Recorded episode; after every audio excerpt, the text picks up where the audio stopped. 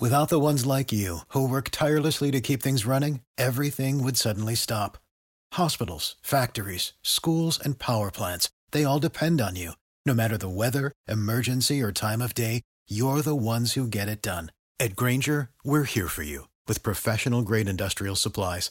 Count on real time product availability and fast delivery. Call clickgrainger.com or just stop by. Grainger for the ones who get it done. Every team, every topic, everywhere. This is Bleav. Welcome back, listeners. You are listening to the UCLA Men's Basketball Podcast brought to you by the Bleav Podcast Network.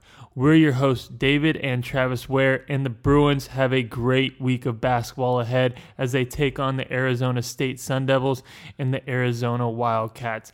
Dave, as we get this show started, what can we anticipate seeing going forward on Thursday and Saturday? Well, let's talk about Thursday night first. I think this is a matchup between two of the hottest teams in the Pac-12 currently. Uh, UCLA has won nine of the last 11, and we got the Sun Devils who've won seven straight games. Uh, in the last meeting, uh, the Sun Devils hand, handled us relatively easily. Uh, and that game was in Tempe. That was before we went on to beat the Arizona Wildcats. But I think that was before we really started hitting our stride this year the way I see us playing now is completely different than what that game was uh, against the the Sun Devils in our previous matchup. Yeah, uh, the Bruins lost their previous matchup, uh, 66 to 84. Um, again, we did not have Jalen Hill playing that game as he was out with a sprained knee. But again, undoubtedly a pretty rough go of it for the Bruins. Um, it was nice to see them bounce back against Arizona, but you know, heading into Thursday, the Bruins are going to be ready for revenge against the Sun Devils. Yeah, and, and the Sun Devils are going to give us all we can handle. They like to get out, they like to push the pace. Uh, their point guard, Remy Martin, he's really good getting downhill. I think he's going to be kind of the key to stop, not letting him get going because he's a guy who's capable of scoring 30 points. He is averaging uh, 19.1 points a game and four assists per game for the Sun Devils. He's a he's a dynamic player. Uh, he's capable of hitting big shots. He's capable of uh, getting hot and, and, making a lot of difficult shots, but he's also turnover prone. He, he tends to get a little bit out of control at times. I think if we can play really strong D on him, uh, frustrate him a little bit, he's going to be susceptible to, to taking bad shots and, and forcing stuff that um, he might not be comfortable doing, which will lead to turnovers, hopefully. Yeah, you know what? But the Bruins have have emerged as one of the best defensive teams in the Pac-12. So I think that plays into our hands, um, being able to contain him. Uh, Bruins are um, no doubt one of the better defensive teams. Um, and then it's not only Remy Martin, but there's also three other guys currently averaging double figures in uh, Verge, who's averaging close to 15, Edwards at 11, and White at um, 10 uh, points per game and nine rebounds per game.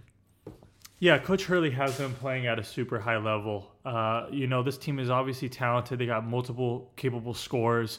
Uh, but the way we've been, I think, like I said before, Remy Martin is turnover prone. I think the way we've been getting out and running in transition and, and getting easy buckets in transition, I think that that's something. If if we're able to force early, that's going to benefit us uh, throughout the course of the game. And other than that, just really keying in. I think we're doing a better job of guarding the three point line. I think we're we're, working better as a cohesive unit, keeping guys in front and uh, not allowing second chance points off uh, offensive rebounds.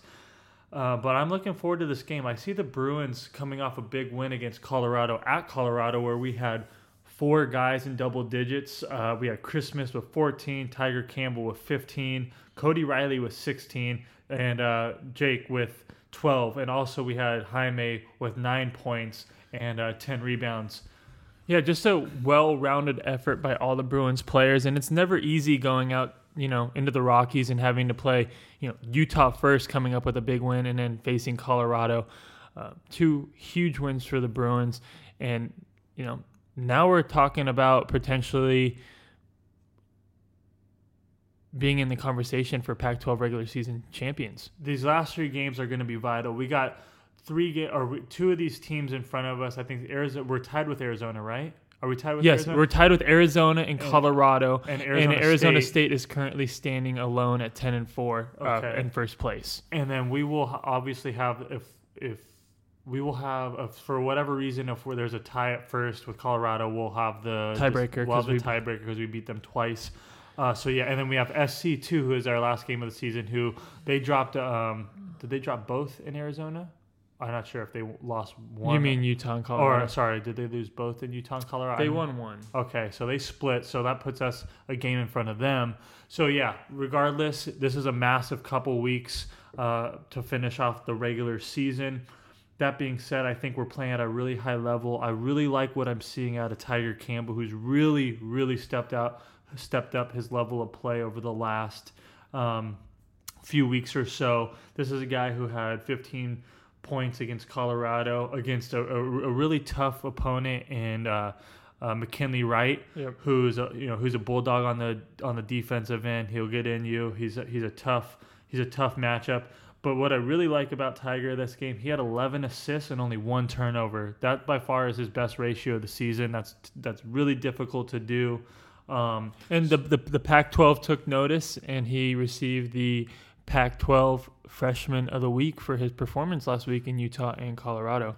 But overall, we took we took good care of the ball across the board. We had 13 assists. We only had seven turnovers in 40 minutes, which is awesome. That's tough to do. And then you know Colorado ended only ended up with seven assists, and we were able to force them into 10 turnovers. They did out rebound us, which is a bit uncanny. I know uh, uh, Battey had a, a we had a difficult time. Uh, stopping him and matching up with him and, and keeping him off the yeah, offensive he had four, he had four offensive rebounds by himself. But I think overall, the the thing that stood out to me that I was most impressed with in this game was the fact we were down double digits in the second half, and that is and we were able to overcome that deficit and get the dub, which is something that we haven't seen from the Bruins all year long. Yeah. Um, we have talked about this multiple times throughout the year. Is when we get down double digits, we feel like we don't have the firepower to get back in the game. But what I do like is defensively, we kept our intensity up. We didn't concede once we got once they kind of went on that second half run. Well, I think it stems from the fact that now during like we've played all these games, we have some continuity now, and we also have a little bit of an identity where we have kind of Chris Smith as our cornerstone guy. I know he didn't have a particularly great game. Um, well, he still played very solid. He had 14 and 7 in Colorado. He didn't play great in Utah when they still won. But the Bruins are getting production out of Cody Riley and Jalen Hill, at least one of those guys every single night. Tyger Campbell has now emerged as a more aggressive point guard, which is making things a little bit easier on the rest of the team. And then you got guys like Jaime and Jake that are coming in and kind of spacing the floor and Jaime at least being a glue guy on both the uh, both ends of the floor, rebounding well too, rebounding really well out of his position. But then Jake comes in and steps up big in Colorado and knocks down some big shots. Yeah, absolutely. And I, I mean, and we gotta give Jules uh, Bernard a little shout because he played really well in Utah. He was one of the key factors in why we were able to win that game. So he's had his moments as well this year. As as much uh, as many up and downs he's kind of had and, and dealt with throughout the year, he has had his moments where he's helped uh, lead us to victory at times. So um, I just think we're playing we're kind of peaking at the right time. We're coming into our own at the perfect time, right late into the season. We're we're winning games that we should win against lesser opponents, and we're also pulling out these these wins against teams that are Equal with us. equal with us as well, and and on the road, which Look- is it's not easy to win two games on the Look, road. look a, mo- a month ago, the Bruins were looking like they were going to finish, you know, in the bottom three in the Pac-12, and now flip to now, and we are competing, legitimately competing for a Pac-12 regular season championship. We are currently half a game out of first, tied for second. and we're playing our best basketball and that's especially important for us because right now we're not looking like we have a, a NCAA berth i don't think so we would have to win out this and then have prob most likely at least i would say win the pac 12 tournament I if would- not make it to the final Okay. Um I think that the well, it would be amazing, of course, to go championship regular season Yeah. and then get to the championship in the Pac-12 tournament. I think the Bruins will also have a shot to get into that NCAA tournament. You know, perhaps if they finish second in the Pac-12 and at least get to the championship game in the Pac-12 tournament. They'll be a bubble team because of how they're finishing off this season. Yes. And if we win, let's say we win three more games, what's our record right now? We have seven. 17 means and 11, We'll, we'll have we'll have twenty. We'll have twenty wins, which is huge. Yeah. I mean, that's kind of one of those things where if you have twenty wins, you're you're, You're taking- in, you- you're you're in ta- contention yeah. for getting People a, take you serious. for yeah. getting a berth into the into the NCAA tournament. So that that'll look good on our resume, especially if Colorado is being talked about as a four or five seed and they only have 21 wins. Um, granted, they have some more. Uh, they have better RPI wins. I think they beat like Dayton and a couple other yeah. teams.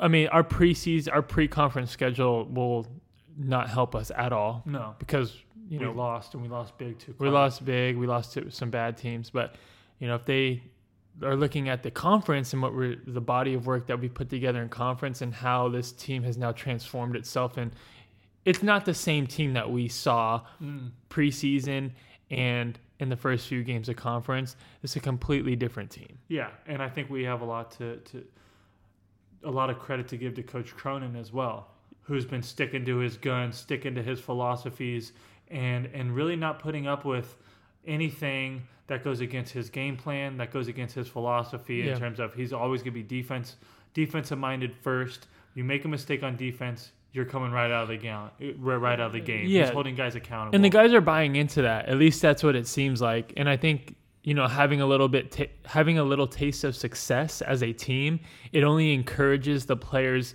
to buy in more. Um, so heading into the you know remaining few games, I'm very optimistic that you know the Bruins could potentially win out. I also think, and you know how it is, uh, when you get a little success and you start reaching the end of season and you're talking about tournament play and, and potentially competing for a, a first place finish in conference, uh, you start to buy into the team first. You're not as worried about your individual numbers. Uh, you're doing the little things, the diving on the ground, the making the extra passes, the the keying in extremely hard on your defensive matchup and scouting report. Everything becomes so team oriented when it when a, a title is on the line, and it becomes much less individual statistic. Um, Yeah, that but focus is no longer on that. Yeah, and I think that's something something that sometimes young guys struggle with is they want to go out and individually play extremely well because mm-hmm. they have aspirations of continuing their career professionally. Mm-hmm. But you know, you and I could probably vouch for this, like having gone through the college ranks and then played professionally. When the team is successful, everyone eats. Like individuals become, you know, more uh, attractive um, because team success always leads to you know individual accolades. Exactly. Your team has to be successful first to be taken seriously. Exactly. It's it's much better to be a role player on a great team than to be a, the best player on a really bad team Yeah. every day of the week. That that gets you m- much more noticed, and and I think that's what it's about. I think a lot of guys are start. I think all the guys are buying into that now, Yeah. and So- they're playing with a lot of confidence, and that's what you need at this point and in this point of the season. Yeah, so there's no doubt that Thursday night's game is going to be a must watch, uh, a must watch game between two of the hottest teams in the Pac-12. Uh, Bruins having won nine of their last 11, and Arizona has also won nine of their last 11, but have also won seven in a row. Um, so it'd be really nice to actually hand these Sun Devils a loss, and we could potentially take sole ownership of that. For and we could, the Bruins could be in first place on Thursday night if you know they beat Arizona, and uh, Oregon needs to lose and Colorado needs to lose. Yeah. So let's let's move on and talk a little bit about the the matchup on Saturday evening against the Arizona Wildcats. Uh, this is a game that you, know the first matchup in Tucson we held them to their lowest scoring game of the year. I think they only finished with 50 points. Uh, that was a game where uh, we saw Nico Mannion really struggle against Tyger Campbell. I think Tyger's quickness and uh, I think I thought uh, especially Tyger was very focused in that game. Uh, Nick, he took he took Nico out of that game completely. He had one of his worst games of the year. Oh yeah, he Nico was only two of fourteen from the field, one of five from the three point line. really Um, struggled. just five finished with five points, two rebounds, zero assists, three turnovers. So I think from a guy that's potentially a first round pick, um, Listen, he's extremely talented. I've watched him play a lot. I like his game. He has a great feel for uh, the pick and roll situations. He pushes the ball well in transition. He fi- he's able to make really difficult passes. He's able to shoot from deep NBA range. Yeah. Uh, with ease at times. Um, he's a, he's a difficult guard, but if we play that same type of defense and take him out of the game, they really struggle because they don't have too many other guys on that team that are able to facilitate the offense. Nico has a lot on his shoulders in Yeah. terms of keeping the other guys involved, and when you take him out of the game, they really struggle. you, they also have another cat. You know, you hear the name Josh Green tossed Josh- out a little bit as a potential NBA first rounder. He Josh- didn't. He, he he himself didn't play well. Well, Josh Green has had a really up and down year. There's games where he looks like a, a pro, and there's games where he looks like he needs to be in college for three, four more years because he just one he's labeled as a shooter, but he's not shooting the ball great. He's had games where he can't. I think he's only shooting about thirty percent from three. Uh, he's super athletic. He has the size and the strength to play at the next level, and he has all the makings to be a really good uh, three and defensive guy in the NBA. Um, think like a think like a Norman Powell, kind of very similar player to Norman, how he was as a freshman year, as a freshman. But you know, I think the key with with Josh is we can't let him hit his first couple of shots. If he misses his first shots, he's going to start pressing a little bit. I've watched him numerous times this year, and when he makes his first couple shots, he has really good games. His confidence gets up. He he's he's real. He's, He's real- engaged. he's he's engaged. He's always engaged. He always plays hard. Defensively, he's really tough too. He gets his hand on a lot of balls. He's able to stay in front a lot. But we just with Josh Green, we can't allow him to knock down his first couple of shots, or else he's capable of having a big night. And let's not forget about uh, their big fellas, Nnaji inside. He's he's a guy who's averaging, I think, close to you know 17, 18 points a game, and as long as eight or nine rebounds. But I think the key to guarding him is one, he likes to pick and pop a little bit more and face up. I feel like he's much more comfortable facing up to the basket and knocking down that face up jump shot. When he does go inside, uh, just be physical with him, make him feel it. Because I think in the games I've watched him play, and he tries to back down guys and, and who are playing physical, he tends to get some travel calls and, and not capitalize on the hook shot. He wants to get to a turnaround jump shot. Um, and the other big thing too is keeping him off of the offensive glass. That's where he gets a lot of points. He gets a lot of his uh, um, easy buckets just off of offensive rebounds after Nico drives to the lane or Josh Green drives to the lane, and our bigs uh, rotate over to try and get those blocks. So we're gonna have to cra- crack down on him, keep him off the offensive glass, and then just be physical with him when he gets it on the block and tries to post up. If we do two th- those two things against him, we're capable of keeping him uh, to a relatively quiet night. All right, that's good insight right there. Um, so the Bruins are taking on the Sun Devils Thursday night, 8 p.m., and then the Arizona game is on Saturday. At 6 p.m. in Pauley Pavilion. So I'm anticipating two W's coming up. Um, It would be and- nice to be sitting at the top of the uh, ladder solo. with one game left in the season. So we have a head-to-head matchup of two Coach of the Year candidates on Thursday night with Mick Cronin and Bobby Hurley. Should be a great game. So if you're in town, make sure you go to that game, and if you're not, make sure you tune in and support your Bruins. We appreciate you all tuning in. Uh, until next time, go Bruins. Go Bruins!